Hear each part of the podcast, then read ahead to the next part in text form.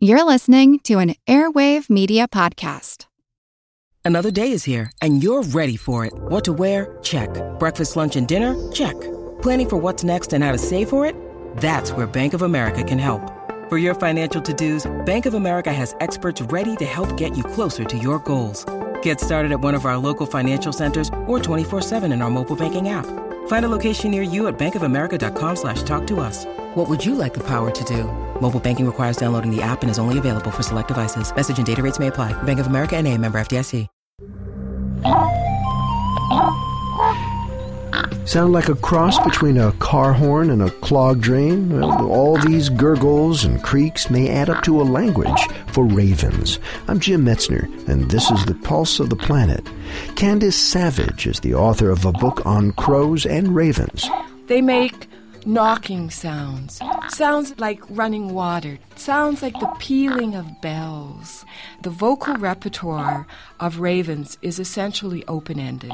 It's very interesting, though, that each individual raven has quite a restricted vocabulary, perhaps as few as six calls, usually someplace in the order of a dozen different calls an individual raven will make. Candace Savage says that a pair of Swiss scientists, Peter Engist and Uli Pfister, have been studying the diversity of raven vocalizations.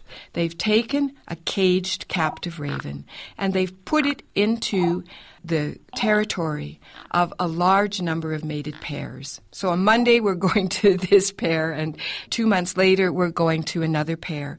Every pair of ravens has a different way of responding to this same situation, this intruder in their midst.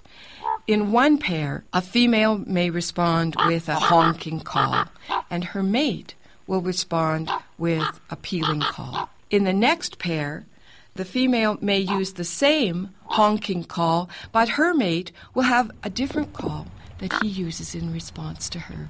In a third pair, the female might have yet another call, an entirely different call that she uses in response, and her mate will have his own way of responding to her. Pulse of the Planet is made possible in part by Virginia Tech, inventing the future through a hands-on approach to education and research. I'm Jim Metzner.